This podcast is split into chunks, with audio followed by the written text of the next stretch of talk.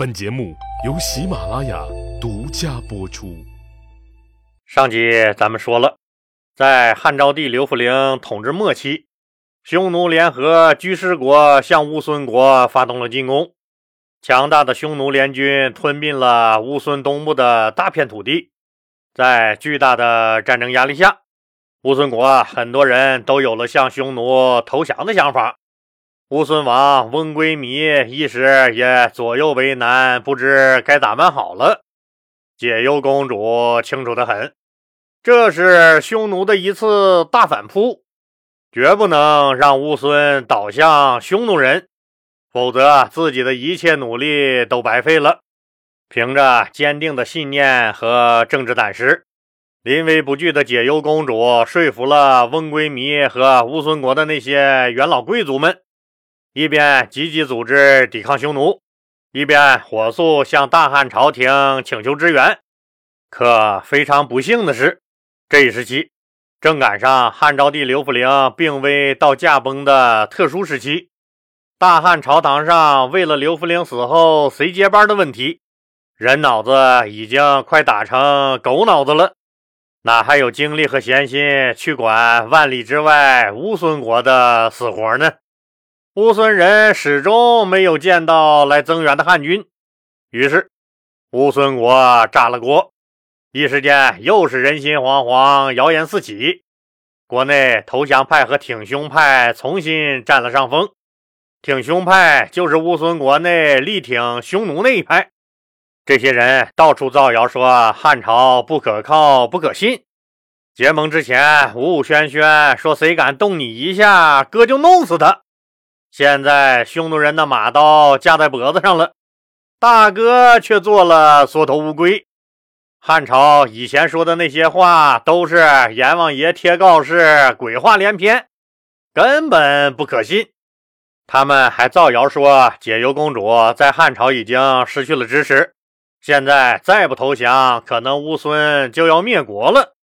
千斤重担瞬间就压在了柔弱的解忧公主身上。留给解忧公主的机会和中国足球差不多，都不多了。解忧公主不愧是女中豪杰，在这种内忧外患的情况下，虽然形势极为紧迫，但她没有慌乱。当然，慌乱也没用。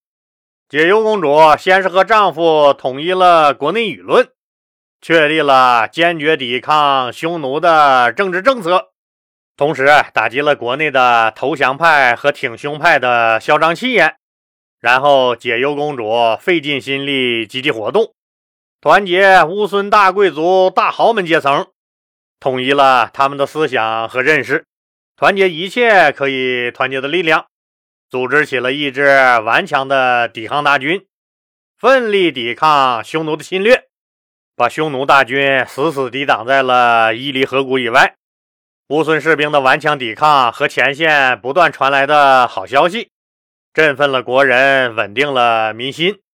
可是，面对强悍的匈奴，没有后援的乌孙国打得多么艰苦，解忧公主是最清楚的。可是，只能咬牙坚持，坚持到自己的祖国来救援的那一刻。这一咬牙，就坚持了整整三年。不管政治形势如何严峻，不管乌孙国内风云如何变幻，解忧公主依然牢牢地控制着乌孙国国王和他的臣民。不得不说，解忧公主的政治手腕十分了得。一直到汉宣帝刘病已继位以后，解忧公主又和乌孙王翁归靡联名上书大汉朝廷。当然。人家解忧公主的志向，现在可不是简单的要求汉朝去救援乌孙国，而是要和汉朝联手，两面夹击匈奴。这格局就大了吧？打了三年的抗匈斗争，愣把从需要救援变成了有能力联合打击。而且，乌孙国内已经为这次夹击匈奴做好了充分的准备。乌孙王翁归靡向汉朝承诺，乌孙国将派出五万精锐骑兵，全力配合大汉朝夹击匈奴。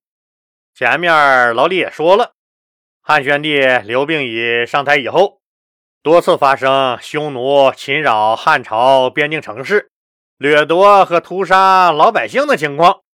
本来刘病已和霍光就想出兵教训一下匈奴人，这下子有了乌孙国的配合，成功率可就大大增加了。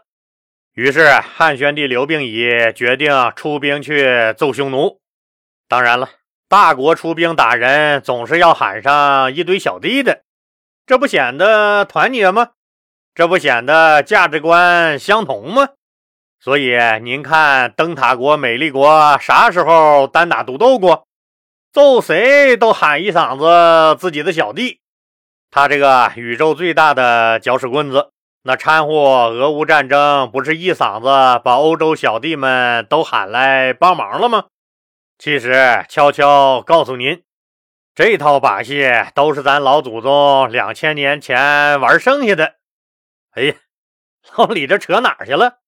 汉匈战争扯到了俄乌战争，咱们再往回倒饬啊。除了乌孙国，汉朝还喊上了丁玲和乌桓两个小弟，大家约好一起去干匈奴。这样就能形成从三面围攻匈奴的态势。为了一举击溃匈奴，汉朝派出五路大军。第一路大军由御史大夫田广明率骑兵四万人，从西河郡出发。西河郡的郡治所在地在平定县，也就是今天内蒙古鄂尔多斯东南部地区。第二路大军由度辽将军范明友率骑兵三万人，从张掖出发。张掖都知道，在甘肃的西北部，河西走廊的中段。第三路大军由前将军韩增率骑兵三万人，从云中郡出发。云中郡的郡治所在地在云中县，也就是今天内蒙古的托克托县。第四路大军由后将军赵充国率骑兵三万人，从酒泉郡出发。酒泉郡的郡治所在地在福禄县，也就是今天甘肃省的酒泉市。第五路大军由云中太守田顺率骑兵三万人，从五原郡出发。五原郡的郡治所在地在九原县。也就是今天内蒙古包头市九原区马齿镇的西北部地区，为了给匈奴长个记性，大汉朝廷约定五路大军各出边境两千里，深入到匈奴腹地去狠狠地打疼他们。汉宣帝刘病已又派常惠为校尉。携带着自己大汉皇帝的府节去前线督战和协调乌孙军队与五路汉军，以及丁玲和吴桓两个小弟的人马，从三个方向一起进攻匈奴。常惠这个名字，听友们熟悉吧？对喽，就是当年出使匈奴，被匈奴关了十九年。宁死不肯投降的大汉使团团长苏武的副手兼秘书常惠，跟苏武九死一生回到汉朝以后，朝廷为了表彰他的功劳，把他封为了光禄大夫。由于常惠在匈奴待了十九年，对匈奴十分熟悉，所以这次汉宣帝刘病已和霍光派他去前线督战。常惠被匈奴残酷的关押和折磨了十九年，乌孙王温归靡这两年也被匈奴人折腾屁了。他乌孙国的国土被占，男人被杀，女人被奸，牲口还被抢。两个对匈奴有着刻骨铭心仇恨的人碰到一起会有啥效果？咔咔直冒大火星子，立马就炸了。常惠和乌孙王温归弥都亲自披挂出征打头阵，在汉朝大军还没到来之前，抓住匈奴马匹大意、放松警戒的战机，出奇制胜，千里奔袭，直捣匈奴右路离王的首都普雷海。也就是今天新疆哈密的巴里坤草原一带。俩人带领乌孙国五万精锐骑兵，从西面攻入了匈奴。憋着一股子劲儿的俩人指挥大军往死里砍人。乌孙军队里的小伙子们也确实够猛，简直就是手举菜刀砍电线，一路火光带闪电的疯狂砍人。就一直砍到了匈奴右路离王的首都普雷海，匈奴的最高领导人胡眼低大单于的一家子可都在这儿呢。这下子可热闹了，乌孙国军队大丰收，不但抓了胡眼低大单于父亲辈的贵族和他单于的嫂子，还抓了他匈奴的公主、明王、都尉。千长、骑将等一共三万九千多人，并缴获了马、牛、羊、驴、骆驼等牲畜七十多万头。这一仗，匈奴人可输惨了。匈奴老百姓赶紧往更北面的地方逃亡。在长途跋涉的过程中，他们赖以生存的牛羊等牲畜又大批的死亡。从此，匈奴元气大伤，一蹶不振。国力也减弱了不少，底下各个属国也土崩瓦解，再也无力和汉朝相争了。这之后，由盛转衰了的匈奴已经无力维护自己在西域的地位了，也就逐渐退出了西域。而乌孙国在汉朝大哥的加持下，成为了西域最强大的国家。经过这件事儿以后，解忧公主的威望达到了新的高点，在之后的乌孙和中原王朝长达五百年的友好关系中，解忧公主和她的后代对乌孙的影响是非常重要的一个原因，而且也只有这位公主才真正达到了和亲的终极目标，那就是和平。常会因为这次重大胜利。被汉宣帝刘病已封为长罗侯。哎，等等，老李，这不对呀！汉朝那雄赳赳气昂昂的五路大军呢？他们应该才是主角啊！您是不是给忘了讲了？这些故事都在老李我脑子里几十年了，早就滚瓜烂熟了，怎么能忘了讲呢？汉朝派出的这五路大军。讲不讲都行，有他是一盘菜，没他也是一盘菜，啥意思？具体啥意思？老李一说您就明白了。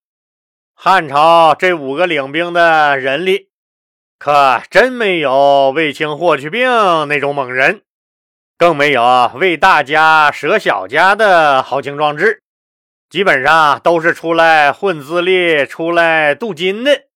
他们具体表现咋样？老李还是简单说一下吧。由御史大夫田广明率领的第一路大军，出到塞外一千六百里，到达了吉之山。吉之山就在今天蒙古国的西南地区。万幸没有碰到匈奴大军。哎嘿，你田广明就是来打匈奴的。没碰到匈奴军队，那能叫万幸啊？田广明认为挺万幸。再说了，我田广明也没空手啊，这不我还抓住了十十九个匈奴人呢吗？多少？闹呢？十九个？对了，你没听错，十九个。御史大夫田广明很是兴奋呢，我这四万人没白来。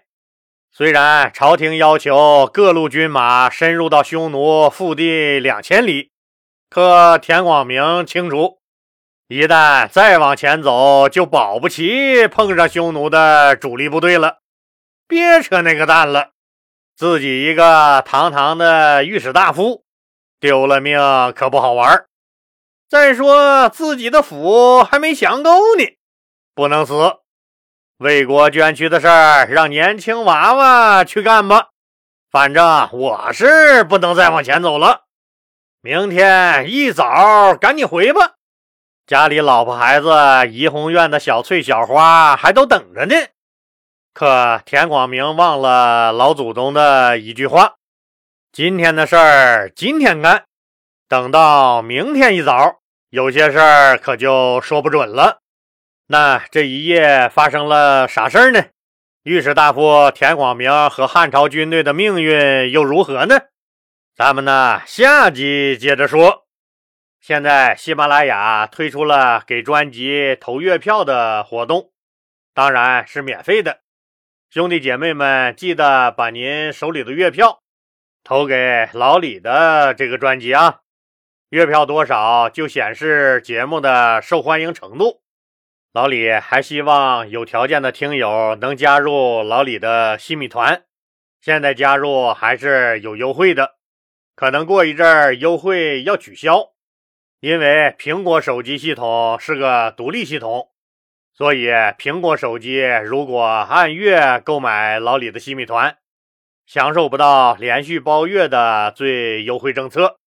老李建议用苹果手机的听友直接购买包年服务，那个是最优惠的价格，能给您省下不少的钱。